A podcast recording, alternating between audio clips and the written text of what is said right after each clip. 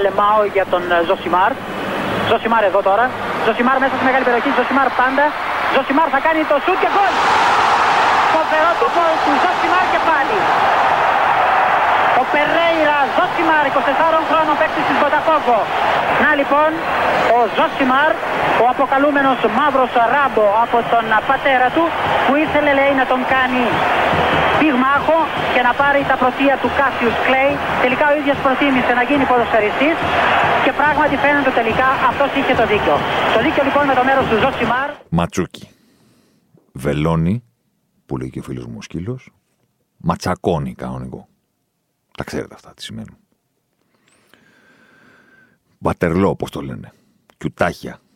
Εσκί Σεχίρ. Αφιόν Καραχισάρ που φώναζε και ο Ρένος στα τέσσερα μαύρα κουστούμια. Από 2-0, 2-5. Μιλάμε τώρα για το ματσούκι του αιώνα. Κυριολεκτικά εντωμεταξύ. Δηλαδή, η Λίβερπουλ είχε να χάσει με τόσο βαρύ σκορ σε παιχνίδι στο οποίο κέρδιζε 2-0 από τον Νοέμβριο του 95 του 1800 όμως. Δηλαδή 70 χρόνια μετά την Επανάσταση, ρε παιδί μου. 1895 που παίζανε οι μπάλες πρέπει να ήταν με κάλτσες, ξέρω εγώ, είχε ιτηθεί η Λίβερπουλ από τη United φυσικά, γιατί έτσι πρέπει να γράφονται ιστορίες. 5-2 σε μάτς το οποίο έχει προηγηθεί με δύο γκολ. Δεν έχει ξανασυμβεί από τότε. Οπότε του αιώνα κανονικά. Πρώτη ομάδα στην ιστορία του Champions League που προηγείται 2-0 και χάνει με 3 γκολ διαφορά σε νοκάουτ. Ε, δύο ευρωπαϊκά παιχνίδια έχει χάσει η Λίβερπουλ με 3 γκολ διαφορά στην έδρα της.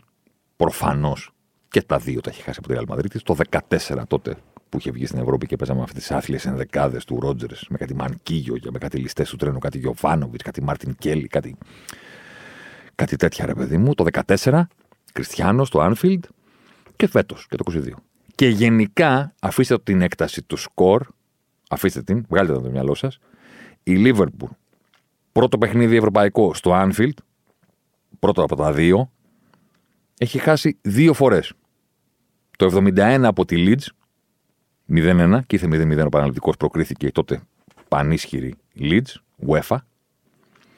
Και το 9 που είχε ηττηθεί 1-3 από την Τσέλσι και έγινε εκείνο το συγκλονιστικό 4-4, αν θυμάστε, ρεβάνς στο Stamford Bridge. Αυτές είναι. Δεν είχε χάσει από μία αγγλική ομάδα σε πρώτο παιχνίδι στο Άνφιλ, δεν είχε χάσει ποτέ. Οπότε και το 2-3 θα ήταν αρκετό για να γραφτεί η ιστορία. Δεν έγινε 2-3, έγινε 2-5. Έγινε το ματσακόνι του αιώνα. Και όπως συμβαίνει σχεδόν πάντα σε τέτοιες περιπτώσεις, όταν συμβαίνει στο ποδόσφαιρο κάτι, η πεντάρα που λέμε ρε παιδί μου, το σοκαριστικό αποτέλεσμα, συνηθίζω να λέω ότι ποτέ μια ομάδα δεν είναι τόσο καλή ώστε να κερδίσει μια άλλη 5-0 όταν μιλάμε για τέτοιες ομάδες. Δεν λέμε τώρα να παίξει ο πρώτος από τον τελευταίο. Εντάξει. Όταν μιλάς για τέτοιες διοργανώσεις που υποτίθεται ότι είναι 16 καλύτερες ομάδες της Ευρώπης κτλ, κτλ, κτλ. Είναι δύσκολο το σοκαριστικό αποτέλεσμα, η βαριά ήττα εντός ή εκτός έδρας να οφείλεται μόνο στην ικανότητα του ενός. Δηλαδή παίζει Ρεάλ Μπαρσελόνα, ρε παιδί μου. Κερδίζει η Μπαρσελόνα τη Ρεάλ με 5-0. Δεν μπορεί να είναι μόνο επειδή η Μπαρσελόνα είναι καλή. Κάτι πρέπει να έχουν πρόβλημα και οι άλλοι. Ε. Μιλάμε τώρα για την ευθυγράμμιση των πλανητών. Για perfect storm. Η αλήθεια είναι ότι στο διάστημα που προηγήθηκε πριν από το παιχνίδι στο Anfield είχα πάρει κάτι μηνύματα, ξέρεις. Πώς τη βλέπεις την ομάδα και οι δύο νίκες τώρα με την Everton και με την Newcastle που φάνηκε ότι επιστρέφει και έτοιμη να σώσει τη σεζόν δηλαδή και να μπει στην τετράδα στην Premier League αλλά ίσως και να ήθελε λέει να τον κάνει πυγμάχο να προχωρήσει και στην Ευρώπη να πάρει μια μήνυ εκδίκηση από τη Ρεάλ. Ποτέ δεν ξέρεις. Μια τέτοια πρόκριση μπορεί να δώσει χαρακτήρα. Έχει το Anfield. Να είχαμε να λέγαμε και να είχαμε να πούμε. Σε όλους όσοι μου έτσι κάποια και από κοντά και σε μερικά μηνύματα στο Instagram και τα λοιπά μου λέγανε αυτό, του λέω παιδιά δεν, είναι, δεν μου προκύπτει κάτι. Μου το έστειλε και ένας μήνυμα μετά το 2-5 μου λέει ακούω ξανά τα προηγούμενα που έχεις πει για τη Λίβερπουλ στα δύο podcast τους προηγούμενους μήνες και με κάποιο τρόπο αισθάνομαι καλύτερα. Φοβερό μήνυμα. Γιατί, γιατί το να είσαι υπερβολικά έως και αφελώς αισιόδοξος είναι κομμάτι του οπαδισμού. Κάθε καλοκαίρι πιστεύεις ότι όλες οι φωτογραφίες ομάδας είναι καλές και θα βγουν, των άλλων είναι χάλια κτλ. κτλ, κτλ. Ο παδός είσαι, προφανώς πιστεύεις ότι όλα θα πάνε καλά για την ομάδα σου. Το να βασίζεις τις κρίσεις σου σε κάποια πράγματα τα οποία δεν είναι απόψεις, αλλά είναι γεγονότα, από τη μία σε κάνει εδώ αφισιονάδο του Ζωσιμάρ, ωραία, από την άλλη όμως σου αφαιρεί λίγο αυτή την, τη χαζή αισιοδοξία. Δηλαδή όταν ξέρεις ότι οι παίκτες της Λίβερπουλ περπατάνε και το έχεις δει πριν τη διακοπή και το βλέπεις και μετά τη διακοπή, δεν παραμυθιάζεσαι με δύο νίκες, με δύο μηδέν. Αυτό είναι το κλειδί, κατάλαβες. Δεν είναι το άκουσα Ζωσιμάρ και έχω να σας πω εξυπνάδες και θεωρίες και τέτοια. Είναι ότι αν δεν βασίζεται στα απλοϊκά του τύπου είναι χάλια ο τάδε και όλα θα φτιάξουν αν μπει ο τάδε στη θέση του. Γιατί αυτά λέμε για τις ομάδες μας συνήθως. Δεν μπορώ να τον βλέπω τον άλλον, βγάλ τον και έχουμε την, την πεποίθηση ότι αν βγει ο ένας ή οι δύο παίχτες που δεν τραβάνε, ρε παιδί μου, και δεν μπορούμε να τους βλέπουμε και να παίξουν οι άλλοι, τότε όλα θα φτιάξουν. Ή αν αλλάξει τη διάταξη, να παίξει επιτέλους 4-4-2 ο άνθρωπος, ρε παιδί μου. Ε, τέτοια λέμε για το ποδόσφαιρο. Οπότε έχουμε και την πεποίθηση ότι να, τώρα που το άλλαξε, κοίταξε, κοίταξε και να δεις, θα δικαιωθώ κιόλας. Έχουμε και αυτό. Το confirmation bias, ότι αυτό που έλεγα τώρα θα δικαιωθώ, κατάλαβες; Ναι, άμα τα βλέπεις ένα, δύο, τρία, ε, δεν πιστεύεις σε θαύματα. Είσαι ο πάδος της ομάδας, που σημαίνει ότι θα καθίσεις στον καναπέ, θα πεις παιδιά το βράδυ. Όχι μόνο δεν θα βρεθούμε, αλλά δεν περάσετε από το σπίτι. Έχει μάτ. Γιατί όπως έχουμε ξαναπεί, την ομάδα μας πρέπει να τη βλέπουμε μόνοι μας. Το έχουμε ξαναπεί. Τώρα μου ήρθε αυτό. Τέλος πάντων. Μπορεί να το έχουμε ξαναπεί, μπορεί και όχι. Την ομάδα πρέπει να τη βλέπουμε μόνοι μας. Το ποδόσφαιρο μπορεί να είναι μια παγκόσμια κοινότητα που ενώνει τους ανθρώπους και κάνει αγνώστους στο τρένο μεταξύ τους να συζητάνε λες και είναι φίλοι. Έχει αυτή τη, αυτή τη μαγεία. Αυτή είναι η μαγεία του ποδοσφαίρου. Εντάξει. Το να είμαι στην Πολωνία το γύρο του 12, ας πούμε, να γυρίζουμε με το φάδερ με τα τρένα όλη την Πολωνία και να βρισκόμαστε στο βαγόνι το μοναδικό που επιτρέπονταν το κάπνισμα ακόμα αχνές εποχές, ναι, το 12, υπήρχε ένα βαγόνι έστω στο οποίο επιτρέπεται το κάπνισμα, στο οποίο βρίσκεσαι και μιλάς. Είναι ένας Κροάτης, κάτι Κροάτες, κάτι Ιρλανδί, ένας Μεξικανός, ίδιος με τον Καστίγιο, δεν το έχετε ξαναδεί, παιδιά. ίδιος, ίδιος. Και συζητάμε για γύρω και ποδόσφαιρο. Αυτό είναι. Ταυτόχρονα με αυτό, αυτό είναι όλο το ποδόσφαιρο. Το ότι μας αρέσει όλους να συζητάμε, ξέρω εγώ αυτό. Η ομάδα σου, γνώμη μου, πρέπει να είναι ατομικός σπορ ούτε social μετά, ούτε είπανε, ούτε εκείνο, ούτε αυτό και να σχολιάσω και να τσακωθώ και να γράψω για αυτούς που λέγανε και μετά να γράψω για του αντιπάλους και μετά να γράψω για τους δικούς μου από με τους οποίους διαφωνούσα πριν και εγώ σας τα έλεγα ότι πρέπει να παίζει. Η ομάδα σου, εσύ. Εσύ και αυτή. Σπίτι. Στο γήπεδο του. Εσύ και αυτή. Ούτε καφετέρια, ούτε τίποτα. Το τι νιώθεις εσύ, το τι πιστεύεις εσύ, το πώς αλλάζουν τα συναισθήματα σου μέσα στον αγώνα. Anyway, θα το δεις λοιπόν το μάτς με την ισοδοξία το ότι Λίβερπουλ Ρεάλ Μαδρίτης, παιδί μου, μπορούμε. Αλλά όταν θα έρθει το Βατερλό και κάτι φορά, το λιοντάρια χριστιανή και τη λιοντάρια χριστιανίδα το παιχνίδι. Ε, άμα ξέρεις, θα πάνε τα συναισθήματα προς τα κάτω. Δεν θα είσαι τόσο πολύ έξαλλος, δεν θα είσαι τόσο πολύ μαύρος, δεν θα είσαι τόσο πολύ όλα αυτά. Θα πεις ναι εντάξει, ok. Okay αφού είπαμε. Η σεζόν δεν υπάρχει. Η πλάκα είναι το τελευταίο παιχνίδι, γιατί με την Everton το ξέραμε όλοι τη Liverpool θα κερδίσει την Everton. Γι' αυτό υπάρχει η Everton, ας πούμε. Εντάξει. Μετά πήγε στη Newcastle που είναι και στην τετράδα, οπότε μία νίκη εκεί θα ήταν massive, διότι πέρα από τους τρεις βαθμούς θα στερούσε και τρεις από τη Newcastle και θα μίκρινε τη διαφορά και θα δίνει το σύνθημα και κουτουλού, κουτουλού, κουτουλού. Ξεκινά το παιχνίδι 0-1 Liverpool, Νούνιες, 0-2 ο Χάπκο από το σήκωμα του Σαλά, Αποβάλλεται ο άλλος ο Ποπ, βγήκε, ε, δεν ξέρω τι έπαθα, ας πούμε, έπιασε την μπάλα τα χέρια, τρελό το παιδί, τρεζό. 0-2 με 10. Οι άλλοι. Ε, τέλειωνε το παιχνίδι. Για όποιον δεν το έχει δει δηλαδή, μπορείτε να γυρίσετε και πίσω στο Twitter και υπάρχουν post tweet της Liverpool στο, στο Twitter, post ας πούμε στο Instagram για τον Άλισον. Και λες κάτσε, όπα, τι έχασα. Αυτοί κερδίσαν 2-0. Οι άλλοι παίζανε με 10. Ο τερματοφύλακας γιατί αποθεώνεται; Ε, παιδιά, προκαλώ τον οποιοδήποτε θέλει. Αν όχι να δει το παιχνίδι ολόκληρο, γιατί εντάξει, δεν είστε και τόσο μαζόχες, ας πούμε, να δει τα highlights. Και να μου πει μετά αν αυτό το αποτέλεσμα ήταν αποτέλεσμα που θα έπρεπε να δώσει αισιοδοξία σε κάποιον. Τελειώνει το παιχνίδι και τα expected goals είναι 2-40 Liverpool, 2 Newcastle. Με 10 παίζουν. Με 10. Ποια αισιοδοξία. Ποιο, τι. Παίζουν με 10 οι Newcastle και σου κάνουν φάσεις όποτε θέλουν. Και τσακώνονταν μετά στο Twitter οι οπαδοί Liverpool και λέγανε Ορίστε, χάλια είμαστε. Και οι άλλοι λέγανε Όχι, μωρέ, με 10 παίζανε και κάναμε συντήρηση και τους αφήναμε γιατί ήταν 2-0 κτλ. Ε, ναι, εντάξει. Και τελικά ποιο είχε δίκιο από τα δύο group.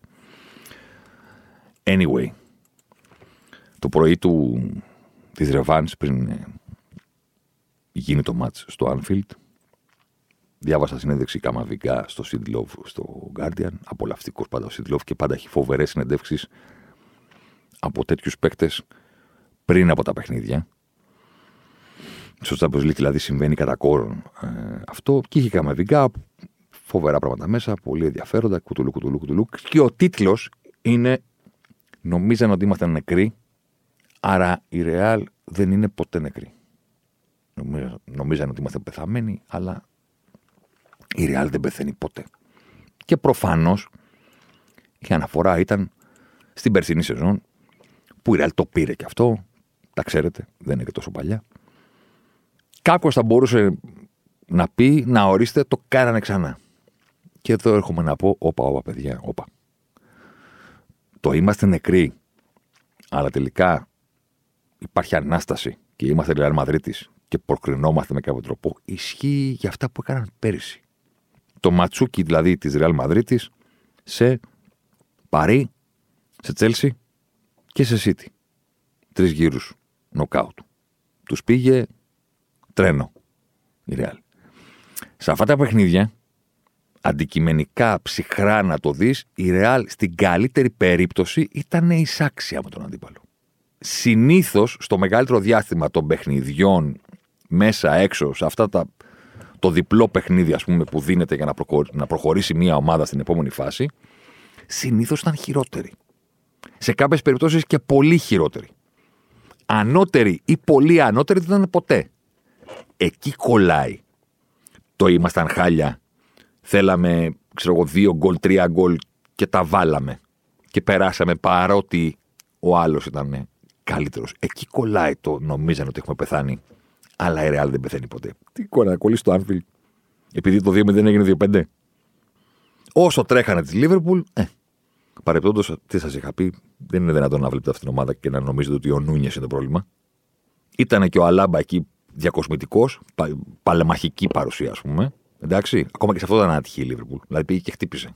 Και μπήκε ο Νάτσο. Δεν ξανά έκανε φάση η Λίβερπουλ από εκεί. Τον είχαν βάλει τον Αλάμπα στη μέση και τον γεννήσανε σαν περιστρεφόμενη πόρτα. Δηλαδή, μιλάμε τώρα για παλεμαχική φιγούρα. Τη Τζαβέλας και της Σοκράτης τώρα. Μιλάμε, δεν, δεν γινότανε.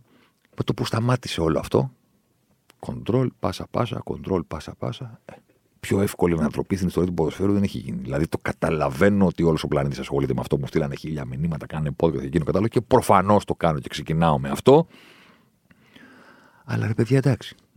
Η έκταση του σκορ και η σπανιότητα και τα πέντε συνεχόμενα γκολ και φυσικά οι φανέλες είναι αυτές που το κάνουν ιστορικό. Αν το δεις ποδοσφαιρικά, τι να συζητήσουμε. Ό,τι τι ότι η ομάδα που δέχεται τις πιο επικίνδυνες τελικές μακράν της δεύτερης σε όλη την Premier League από την αρχή της σεζόν μέχρι και τώρα έχασε από τη Real στην έδρα της. Ε, ναι, τι θα κάνει, ξέρω εγώ. Τι θα κάνει. Τι θα πάρει, θα πάρει αποτέλεσμα. Τι θα κάνει. Τι να συζητήσεις. Το ότι προσπαθούν πάλι να κάνουν το ίδιο τρίγωνο δεξιά χωρίς κανένα μπορεί να μπορεί να τρέξει να καλύψει όλα αυτά τα κενά. Να ανεβαίνει δεξί εξτρέμου ο Χέντερσον ή ο Σαλάχ, να έρχεται ο Άρνοντ κεντρικά, να βρίσκονται και οι τρεις 20 μέτρα πάνω από τη σέντρα. 20 μέτρα πάνω από τη σέντρα και οι τρεις ταυτόχρονα. Ταυτόχρονα. Από επιλογή, όχι βρέθηκε στη φάση. Και τρεις ταυτόχρονα 20 μέτρα πάνω από τη σέντρα. Στην πλευρά που παίζει ο Βενίσιους. όχι ο Πλατέλας, και θα προλάβουν όταν χαθεί η μπάλα, γιατί κάποια στιγμή θα χαθεί, ποδόσφαιρο είναι, ναι, θα τη χάσουν, δεν την έχουν στα χέρια τους, δεν είναι μπάσκετ. Πώς θα προλάβουν. Ποιος από τους τρεις θα προλάβει, κανένας. Και θα καλύψει ποιος το κενό; Ο Φαμπίνιο και ο Τζογκούμες. Ο Φαμπίνιο είναι στον Ρόμποκοπ πλέον. 29 γράφει το διαβατήριο. Άρα τα παιχνίδια που έχει παίξει είναι για ηλικία 33-34. Γιατί υπάρχει και αυτό στο ποδόσφαιρο, να ξέρετε. Υπάρχει το πότε πήρε το αυτοκίνητο και υπάρχει το πόσα χιλιόμετρα έχει κάνει. Ναι. Άμα είναι το 75 το αυτοκίνητο, αλλά είναι από το 76 στον καράζ ακίνητο, κάτι ζημιά θα έχει πάθει από την εκκίνηση. Αλλά άμα το βάλεις μπρος, γράφει ότι έχει κάνει 3.000 χιλιόμετρα μόνο. Με τον αντίστοιχο τρόπο μπορεί να το πήρες πριν από 5 χρόνια, αλλά ξέρω εγώ. Να, θέλει, να θέλουν αλλαγή όλα. Δεν είναι μόνο η ηλικία. Είναι και το τι γράφουν τα χιλιόμετρα, το κοντέρ. Ρόμποκομπ. Έτσι στρίβει. Το κάνω τώρα, το, το φαντάζεστε. Σαν τον Crouch που κάνει το ρομπότ, θυμάστε; Αυτό. Τι να συζητήσουμε τώρα παραπάνω. Και σύν της άλλης, το καλό ξεκίνημα της Λίβερπουλ της έδωσε και την αίσθηση ότι κοίταξε να δείτε, παιδί μου, ημίχρονο. Ήταν ισορροπημένο το ημίχρονο, ναι. Κοίτα πώς την πατήσαμε τώρα. Ο άλλος έβαλε γκολάρα χωρίς ευκαιρία, ας πούμε. Ο Βινίσιους. Εμείς έχουμε κάνει τόσες ευκαιρίες για να βάλουμε δύο. Ο άλλος έβαλε γκολάρα κτλ. Και, και μετά πήγε ο Άλσον και έκανε ίδιο λάθος με τον Κουρτουά. Μπορούμε στο δεύτερο μήχρονο. Που αν είχαν γίνει ανάποδα τα πράγματα, ή αν ήταν 0-0, κάπως θα το κρατούσε λίγο να πει εντάξει, ρε παιδί μου. Πώς το λέγει Αναστόπουλος στο τελικό του κυπέλου; Να βγάλουμε έναν ε, επιθετικό, να βάλουμε ένα αμυντικό χαφ, χάνουμε ένα 0, να βλήξει ένα 0, να τα ρίξουμε στη διαιτησία. Με τον ίδιο τρόπο, άστο ρε παιδί μου, 0-0-1-1, πάμε στη Ρεβάν, ποτέ δεν ξέρεις. Νομίζαν ότι μπορούν. Ε, εντάξει. Φάνηκε το πόσο μπορούν ή όχι από την είσοδο του Νάτσος στη θέση του Αλάμπα και μετά η Λίβερπουλ είχε μισό σουτ. 0,09 expected goals συνολικά σε όλο το παιχνίδι. Και οι άλλοι μπαίνανε την μπάλα Φάουλ αυτά. Μέχρι και ο Άλισον πήγε και βγήκε στον γκολ του Μπεντεμά. Είναι τραγική η έξοδος που κάνει εκεί και τον αδειάζει ο άλλος και πλασάρει μετά στην αιστεία. Χτύπαγε μπάλα πάνω στον κόμμα. Μιλάμε τώρα για. Δεν ήταν για να φάνε πέντε, αλλά η εικόνα του παιχνιδιού, ρε παιδί μου, λες. Παιδιά, εντάξει τώρα να ήσασταν τυχεροί, να κάνετε καμιά κλήρωση με τίποτα ληστές, τίποτα Γερμανούς, τίποτα τέτοιους. Μπας και περνάγατε στους 8. Δεν είστε για παραπάνω. Και το ερώτημα που δημιουργείται είναι το διαχρονικό που βάζει πάντα ο Ζωσιμάρ στα νοκάουτ. Δηλαδή, ποιος θα σκοτώσει το λιοντάρι, που είναι η Ρεάλ Μαδρίτη, η ομάδα πρέπει να σκοτώσεις για να κάνεις αυτό που λέει το ρητό. Αν θέλεις να γίνεις βασιλιά στη ζούγκλα, πρέπει να σκοτώσεις το λιοντάρι. Διαχρονικό και προστίθεται και το άλλο. Και ποιος είναι για μακριά φέτος; Από αυτά που ψιλοείδαμε, ας πούμε, στα πρώτα νοκάουτ της φετινής σεζόν. Ξεκινάμε από τους Άγγλους της Premier League που έχουν το χρήμα κτλ. κτλ, κτλ. Δεν νίκησε κανείς. Ξεκινάμε από αυτό. Επίσης, για τη Liverpool, εντάξει, είπαμε και 0-0 το παιχνίδι η Λίβερπουλ είναι στα χάλια που είναι φέτος. Προχωράμε.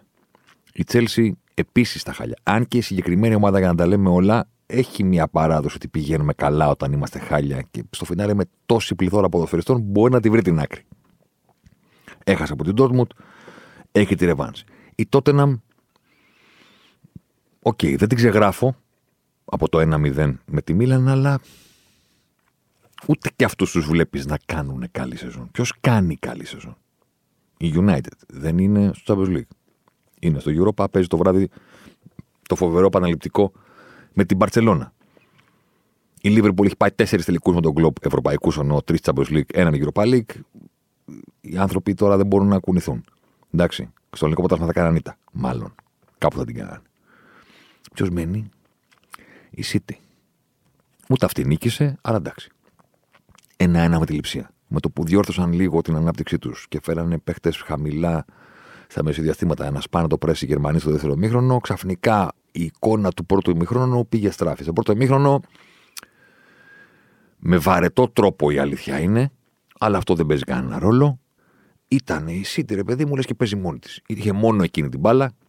Οι άλλοι δεν μπορούσαν να, όχι να κάνουν επίθεση, να περάσουν τη σέντρα να βγουν από την περιοχή τους. Τη κυκλοφορούσε η City μέχρι να κάνουν ένα λάθος. Παπαπαπ, μαχρές 0-1 total control. Με βαρετό τρόπο η αλήθεια είναι. Αλλά total control. Όταν με βαρετό, Πώς ήταν αυτοί που είχαν. Πώς τη λέγανε αυτοί, ρε παιδί μου. Την έβλεπα κάθε απόγευμα στη δουλειά. Όταν είχαμε γυρίσει στα γραφεία, αλλά υπήρχε κάθε απόγευμα ακόμα η ενημέρωση για κορονοϊό, πανδημία και τέτοια. Που ήταν μία και διάβαζε, που ήταν το πιο βαρετό πράγμα στον κόσμο, που δεν, είχε, δεν μπορούσε να μιλήσει. Δηλαδή, ακόμα και αν έλεγε, σύμφωνα με την τελευταία ανακοίνωση του Παγκόσμιου Οργανισμού Υγείας, σε τρεις μέρες θα έχουμε πεθάνει όλοι. Σας ευχαριστούμε πάρα πολύ. Δεν μπορείτε να λέγει κανείς. Τι; Δηλαδή, θα λέγανε, άλλαξε τώρα. Βάλε να δούμε τίποτα άλλο. Μία τέτοια. Κάπως έτσι ήταν το παιχνίδι της City. Δηλαδή, το βλέπεις, παιδί μου, και λέγες, κοίταξε να δεις ό,τι θέλουν να κάνουν. Αλλά από την άλλη δεν συνέβαινε και τίποτα. Διαχρονικά η αλήθεια είναι ότι. Διαχρονικά. Σε αρκετές περιπτώσεις, σε πάση περιπτώσει, για να μην το το τεντώσουμε, ας πούμε, και εντελώς.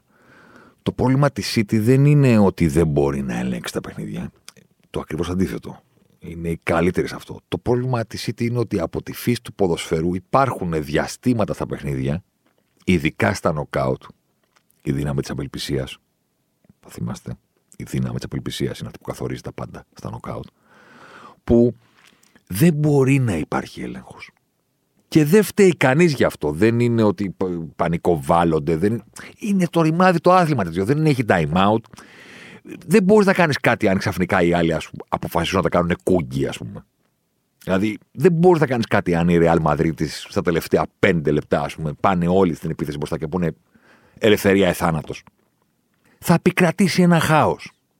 Αυτό δηλαδή που μισεί με όλο του το είναι ο Πεπ Γκουαρδιόλα, ο οποίος έχει αφιερώσει όλη τη ζωή και τις προηγούμενες ζωές που έχει ζήσει και τις επόμενες ζωές που θα ζήσει, ας πούμε, στο να ελέγξει ένα απόλυτα χαοτικό παιχνίδι. Να πετύχει κάτι το οποίο δεν μπορείς να πετύχεις στην πραγματικότητα. Να έχεις τον απόλυτο έλεγχο σε κάτι που είναι εξορισμού φτιαγμένο να μην ελέγχεται. Αυτή είναι η αποστολή που διάλεξε ο Γκουαρδιόλα, ο, Δο, ο Δοκιχώτης, ας πούμε. Αυτή είναι η αποστολή του. Να κυνηγάει αυτόν τον ανεμόμυλο του, του ελέγχου του πιο χαοτικού αθλήματος στον κόσμο. Το πετυχαίνει. Δεν μπορεί κανένας να πει ότι δεν το έχει καταφέρει.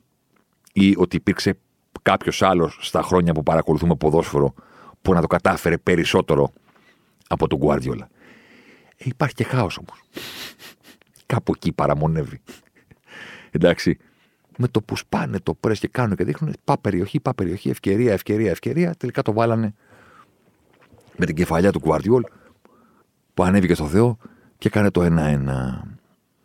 Είναι και φέτος μία ακόμα μεγάλη ευκαιρία της City, η οποία παραδοσιακά έχει δυσκολευτεί και από ομάδες Premier League, αποκλεισμοί από Liverpool και Tottenham. Φέτος δεν βλέπω το λόγο να φοβάται τους εγχώριους αντιπάλους στην κλήρωση την επόμενη.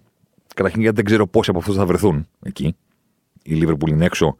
Τότε να και Τσέλσι πρέπει να ανατρέψουν 2-1-0. Α πούμε ότι ξέρω εγώ μία από τις δύο ίσως να τα καταφέρει.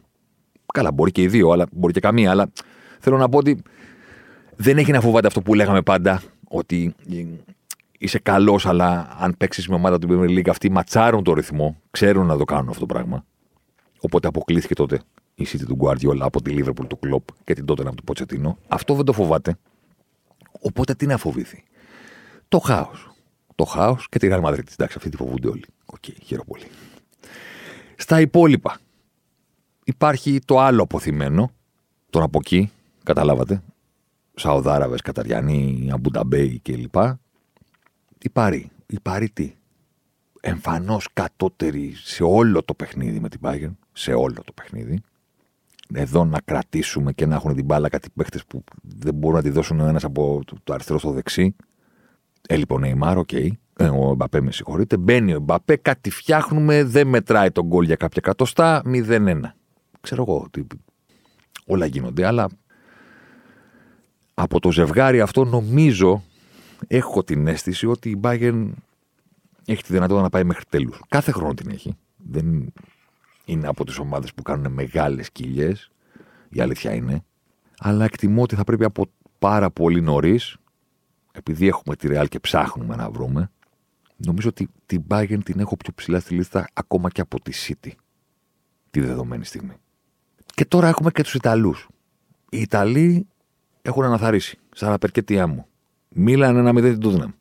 Ορίστε, οι Άγγλοι ήρθε η ώρα να πάρουμε την εκδίκησή μας. Εντάξει. Ιντερ 1-0 την Πόρτο. Προβάδισμα. Δεν τους πιστεύεις όμως τόσο όσο είσαι αναγκασμένος με κάθε τρόπο να πιστέψεις την Νάπολη. Όχι γιατί η Νάπολη πέτυχε μεγαλύτερη νίκη, δεν κέρδισε με 1-0, κέρδισε με 2-0. Όχι γιατί επειδή η Νάπολη κέρδισε εκτός, οπότε έχει και τη ρεβάνσα, άρα ακόμα μεγαλύτερο το προβάδισμα για να βρεθεί στους 8, αλλά γιατί είναι πολύ καλύτερη ομάδα από τη Μίλαν και την ντερ. Δηλαδή, να το πω αλλιώς, αν μία από τις δύο ομάδες του Μιλάνου βρεθεί στην τετράδα του Champions League, λέω τώρα εγώ, ε, θα είναι μία έκπληξη. Πόσο μάλλον να πάνε τελικό, προφανώς. Αλλά θα πούμε, όπα, όπα, όπα. Κάτσε, τι έγινε εδώ. Τι έγινε εδώ. Γιατί τα τελευταία χρόνια τους έχω. Δηλαδή, αυτές οι δύο ομάδες έπαιξαν με τη Λίβερπουλ π.χ. πέρυσι. Εντάξει, θα ακουστεί υπερβολικό. Και δεν εννοώ ότι η Λίβερπουλ τους συνέτριψε, αλλά στα διαστήματα των παιχνιδιών, αν ενώσεις και φτιάξεις 180 λεπτά της Λίβερπουλ απέναντι στη Μίλαν και απέναντι στην ντερ, ε, πιο κάτω, ρε παιδί. Πιο κάτω σε ρόστερ, πιο κάτω σε ένταση, πιο κάτω σε πρέ, σε λύσεις, σε πολλά πράγματα. Βέβαια, για να είμαστε δίκαιοι, επειδή αχνοφαίνεται λίγο ότι φέτος είναι πιο ανοιχτά τα πράγματα, γιατί δεν υπάρχουν πολλά λιοντάρια πέρα από την Ρεάλ, έτσι φαίνεται. Ελπίδες μπορεί να έχουν όλοι. Ακόμα και οι ομάδες του Μιλάνου να, πει, να πούνε: Ωραία, φέτος είναι η χρονιά που η Νάπολη θα πάρει το πρωτάθλημα. Τι ζούμε. Τι ζούμε πραγματικά. Αλλά κοίταξε να δεις, μήπως εμείς που πήραμε τα δύο προηγούμενα πρωταθλήματα όταν σταμάτησε η κυριαρχή του Γιουβέντους, μήπως τώρα ξαφνικά βρούμε την καλή μας σεζόν στην Ευρώπη. Δεν τους το απαγορεύει κανείς σχετικά με το περιβάλλον που έχει φτιαχτεί φέτος, με τη δυναμική δηλαδή των ομάδων που δείχνουν τώρα που μιλάμε. Σε ένα μήνα μπορεί να λέμε άλλα. Μάλλον θα λέμε άλλα. Δεν του το απαγορεύει κανείς, απ' την άλλη δεν σε πείθουν. Η Νάπολη όμως. Η Νάπολη φέτος στο Champions League έχει κάνει έξι παιχνίδια στον όμιλο και ένα τώρα στα νοκάουτ, επτά, έχει μόνο νίκες και μία ήττα. Έκανε πέντε νίκες στον Όμιλο και έχει και μία τώρα εμφατική νίκη 0-2 στην Άιντραχτ. Expected goals 0,4 η Άιντραχτ, 2,7 η Νάπολη με χαμένο πέναλτι. Η δε ήττα της ομάδας του Σπαλέτη, η μοναδική στη διοργάνωση, είναι στο Άνφιλτ την τελευταία αγωνιστική του ομίλου. Δηλαδή είχε κάνει η Νάπολη 3-5-15, περασμένη πρώτη, και έχασε στο αδιάφορο έκτο παιχνίδι από τη Λίβερπουλ που ήθελε τη νίκη. Στην πραγματικότητα δεν έχει χάσει. Στην πραγματικότητα δεν έχει κάνει απολύτω βαθμών δηλαδή. Και προφανώς θα είναι συγκλονιστικό στη σεζόν που η Νάπολη πάει να πετύχει το αποθυμένο μιας ολόκληρης ζωής του να το πάρουμε ξανά έστω και μία φορά από τότε που έφυγε ο Ντιέγκο. Από μόνο αυτό είναι για ντοκιμαντέρ, ταινία, βιβλίο, για τα πάντα, για να το στείλουμε σε χρονοκάψουλο στο διάστημα, ας πούμε. Από την άλλη, δεν είναι υπερβολικό να πεις ρε, εσείς ξέρεις τι, αυτή είναι και 15 βαθμούς μπροστά τώρα. Δηλαδή, ok, okay, όταν έχεις να το πάρεις από το 90, δεν μπορείς να επαναπαυθείς. Πρέπει να πηγαίνεις μέχρι τέλους, γιατί έχεις το φόβο και βλέπεις φαντάσματα. Ακόμα σε κυνηγάει εκείνη η βραδιά που κάει και η Νάπολη από την κεφαλιά του κουλιμπάλη, που πίστεψαν ότι το πήραν και τελικά δεν και το πήρε πάλι η Juventus. Όταν τα έχει ζήσει όλα αυτά και κουβαλάς το αποθυμένο, πιστέψτε με, ξέρω τι λέω, Liverpool fan, εντάξει. Δεν είναι παναπάβε. Σε όλα τα παιχνίδια είναι πιθανή γκέλα και όλα τα παιχνίδια πρέπει να τα κερδίσεις. Αλλά δεν πάβουν να είναι 15 βαθμοί. Και αν τελικά τη σεζόν που θα συμβεί το συγκλονιστικό η Νάπολη πρωταθλήτρια Ιταλίας συμβεί και το η Νάπολη. Δεν θα πω πρωταθλήτρια Ευρώπης. Στον ημιτελικό της Champions League. Θυμίζω ότι μιλάμε για μια ομάδα που στη συγκεκριμένη διοργάνωση τώρα εντάξει είναι στα όρια της άγραφης. Δεν έχουμε κάτι να δείξουμε. Και πώς να έχουμε. Θέλω να πω, είναι τα πρωταθλήματα τότε που δεν πήγε καλά η Νάπολη. Τότε στα πρωταθλητριών υπάρχει βέβαια η κατάκτηση του ΕΦΑ με τον Μαραντών, αλλά δεν είναι ότι. Ξέρεις. Η τότε να μα πούμε, ρε παιδί μου, δεν την έχουμε δει να κατακτά κάτι μεγάλο στην Αγγλία. Την είδαμε όμως να κάνει, έχει γράψει μια ιστορία στο Champions League. Έπαιξε ένα τελικό, έκανε κάποιες προκρίσεις. Γράφτηκε ιστορία εκείνο το βράδυ στο Άμστερνταμ σε εκείνο το δεύτερο μήχρονο που δεν μπορείτε να ξεχάσει ποτέ κανένας. Η Νάπολη είναι άγραφη. Μπορεί να την αδικό τώρα και να ξεχνάω κάτι, αλλά καταλαβαίνετε τι θέλω να πω. Οπότε δεν λέω ότι μπα πάρε πάρε και τα δύο. Λέω γιατί όχι. Γιατί όχι να μην τα διεκδικήσει και τα δύο. Το ένα ως το απόλυτο φαβορή αυτή τη στιγμή. Και το άλλο ως μια ομάδα που θα πρέπει, κατά τη γνώμη μου, να προχωρήσει στη οργάνωση με ένα ύφος. Εντάξει, φαβορή δεν είμαστε. Αλλά δεν υπάρχουν και πολύ καλύτεροι μας. δηλαδή, μια τέτοια διατύπωση, ας πούμε. Δηλαδή, φαβορή δεν είμαστε. Και εσείς όμως που είστε φαβορή, εντάξει, πολύ καλύτεροι από εμάς δεν είστε. Εντάξει, είναι μικρό το δείγμα και δεν πρέπει σχεδόν ποτέ, ας πούμε, ε, να κοιτάμε πολύ σοβαρά τα στατιστικά στο Champions League, γιατί είναι το βασίλειο του χάους και γιατί τα πράγματα κρίνονται από άλλα πράγματα. Αλλά ξέρω εγώ, η Νάπολη αυτή τη στιγμή, ας πούμε, στα 7 παιχνίδια του Champions League είναι πρώτη στα expected goals υπέρ.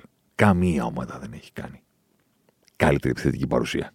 Στα αυτά τα 6 συν ένα παιχνίδι του Μήλου, άσχετα αν δεν είναι σωστό να τα κοιτάμε, επαναλαμβάνω, όχι μόνο γιατί δεν παίζουν πολύ ρόλο και γιατί κάθε ομάδα έχει διαφορετικούς αντιπάλους στον όμιλο. Δεν είναι επιδόσεις που είναι απέναντι στον ίδιο αντίπαλο. Αλλά πετάνε φωτιές. Όπως και στην Ιταλία. Και στην Ιταλία έχουν την καλύτερη επίθεση και έχουν και τη δεύτερη καλύτερη άμυνα πίσω από τη Ρώμα. Του Μουρίνιο φυσικά. Ο Μουρίνιο το πετυχαίνει παίζοντας άμυνα. Η Νάπολη το πετυχαίνει παίζοντας επίθεση. Και καταλαβαίνω ότι όλοι συζητάμε για το Κουβαρατσέλια, Κουβαραντόνα και καθιερώσαμε πλέον, δεν ξέρω το πήρατε χαμπάρι, το Κουβαραντέλιας για την Κωνσταντέλια που ήρθα και Κάναμε το πόδι Παρασκευή και πήγε την Κυριακή ο άλλος και έκανε το κληρικό του αιώνα. Δηλαδή, άμα ήταν να το ξέρω, να, δεν ξέρω, να κάνω και άλλα τέτοια. Να γίνονται. Υπάρχει όλη αυτή η κουβέντα λοιπόν γύρω από τον Κουβαραντήλια. Θα, θα μου κολλήσει τώρα και θα τους λέω και τους δύο με το ίδιο. Να το κάνουμε έτσι, θέλετε. Να λέμε Κουβαραντέλιας και να εννοούμε και τον Κουβαρατσιγέλια και τον Κωνσταντήλια μαζί. Και να έχουμε ένα όνομα για τους δύο, κοινό. Κοινή μας, πώς λέμε, Μπρατζελίνα, ρε παιδί μου. Ε; Έτσι δεν τους λέγανε αυτούς τον. Ε, πώς το, ε, Μπραζιλιάνο, το λέγανε. Ναι. Καταλαβαίνω ότι μιλάνε για τον Κουβαρατσχέλια και τον Οσημέν και μεταγραφή και παιχταράδες κτλ. Αλλά τα ρε παιδιά είναι και λίγο αδικία, ας πούμε, να στέκεται κάποιος ότι ναι, εδώ αυτοί οι μάγοι που κάνουν μαγικά και ζογκλερικά και βγάζουν λαγούς τα καπέλα. Πρώτον, κάτι αδικείται προπονητής. Δεν είναι κάποιοι τύποι πούμε, που τα κάνουν αυτά από μόνοι τους. Επειδή ξύπνησαν ένα πρωί και είπαν Πάω πάνω το πρωτάθλημα αδικείται ο Σπαλέτη, αδικείται το ποδόσφαιρο που παίζει η ομάδα του, αδικείται η μη ιταλική εικόνα. Αυτός ο αποαλεγκρισμός, ρε παιδί μου. Αυτός ο. Πώς να τον πω τώρα, ας πούμε. Αυτός ο αφορισμός πια στους Αλέγκρι και τους Κόντε αυτού του κόσμου. Και τους Αντζελότη θα μπορούσε να πει κάποιος, αλλά ο Κάρλιτο είναι τόσο μεγάλη φιγούρα που δεν σου πάει καρδιά να πεις κάτι κουβέντα για αυτόν.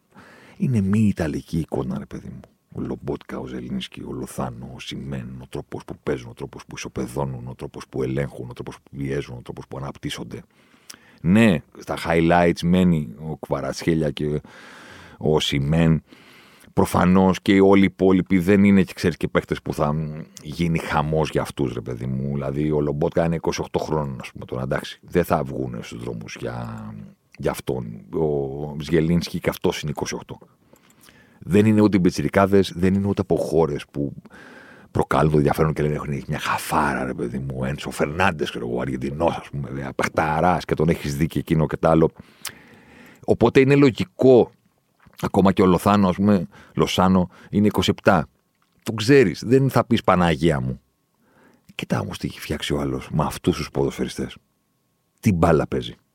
Οπότε ναι, να πάμε σε Γουαρατσίλια και ο Σίμεν, αλλά παιδιά οι άλλοι δεν κρατιόνται δεν κρατιόνται. Κοιτούσα τώρα, έκανα μια διακοπή γιατί κοιτούσα να δω πόσο είναι ο Ντιλορέντζο. Καθώς 29 είναι. Και αν τελικά. Και ποιο να φοβηθούν; Θα φοβηθούν τα μεγαλύτερα ονόματα. Θα φοβηθούν τα μεγαλύτερα ρόστερ γιατί πιθανότατα η ανάγκη για rotation όταν θα προχωρήσουν, γιατί τους φαντάζομαι να προχωράνε και να μην αποκλείονται ας πούμε, σοκαριστικά από την Άιντραχτ στον επαναληπτικό. Όταν θα γίνει κλήρωση, θα δούμε και ποιοι θα έχουν αντίπαλο. Παίζουν και ρόλο αυτά. Αλλά γιατί όχι στην τετράδα; Και γιατί όχι τότε να έχουν και μία απόσταση στη βαθμολογία που θα τους δίνει το δικαίωμα να πούνε ρε, εσείς, πάμε να παίξουμε κάτι τελικό τσαμπελί να τους τρελάνουμε όλους. Καλά. Φαντάζεστε να πολιτάνει τι έχουν να πάθουν. Δηλαδή να δουν τρομάτους να παίρνει πρωτάθλημα και ξαφνικά εκεί που θα έχουν την εφορία του πρωταθλήματο να αποκτήσουν νέα αγωνία για το αν θα περάσουν στον τελικό τσαμπελί, ξέρω να παίζουν επαναληπτικό, ας πούμε, σαν πάλο, να διαλυθεί η πόλη. Καλά, δεν σου λέω για το καραβάνι μετά. Να πάνε Κωνσταντινούπολη. Μιλάμε τώρα το κάτι το άλλο. Θα περάσουν από Ελλάδα εδώ μεταξύ. Δηλαδή να έρθουν με πλοίο απέναντι. και μετά αυτοκίνητο. Γιατί όχι; Έχουμε τη Real. Την έχουμε. Κατά τη γνώμη μου, μετά πρέπει να έχουμε την Bayern. Έτσι λέω. Λίγο πιο κάτω τη City. Μετά είναι η Νάπολη. Και αν είχε πίσω της κάποιες σεζόν με πορείες στους 8, ας πούμε, Champions League, θα την είχαμε ίσως και πιο ψηλά. Δεν την έχουμε δει, καταλαβέ. Και είναι και τόσο μεγάλο αυτό που συμβαίνει στην Ιταλία. Πιθανότατα κάποια στιγμή δεν ξέρεις, μπορεί να τους επηρεάσει. Αλλά αν μιλάγαμε μόνο για το χορτάρι, χωρίς να ξέρουμε τις ιστορίες των ομάδων, γιατί όχι; Γιατί όχι και η Μπενφίκα, θα μπορούσε να πει κάποιος. Θέλω να πω, όλοι έχουν το δικαίωμα να ονειρεύονται φέτος. Έτσι νομίζω. Και ίσως τελικά η κουβέντα γύρω από τη σεζόν της Νάπολη να αλλάξει κάπου την άνοιξη. Ίσως. Μέχρι τότε έχει, ξέρω εγώ, τόσο η που έχει φτιάξει περισσότερες ευκαιρίες φέτος στο Champions League. Εντάξει, ο Σιμέν έχει 0,93 expected goals ανά 90 λεπτά στο Champions League. Τρομερά πράγματα. Καλά. Ο Κφαραθέλια προφανώς είναι τρίτος, ξέρω εγώ, στα κουβαλήματα μπάλες που βάζουν την μπάλα μέσα στη μεγάλη περιοχή. Πρώτο Εμπαπέ, προφανώς. Δεύτερος ο Βινίσιους, εννοείται. Τρίτος, δύο τα Wonderkid. Ο Λεάο, Μίλαν και ο Κβαρατσίλια της Νάπολη. Μαζί. Πίσω από μόνο από Εμπαπέ και Βινίσιους. Και γιατί όχι.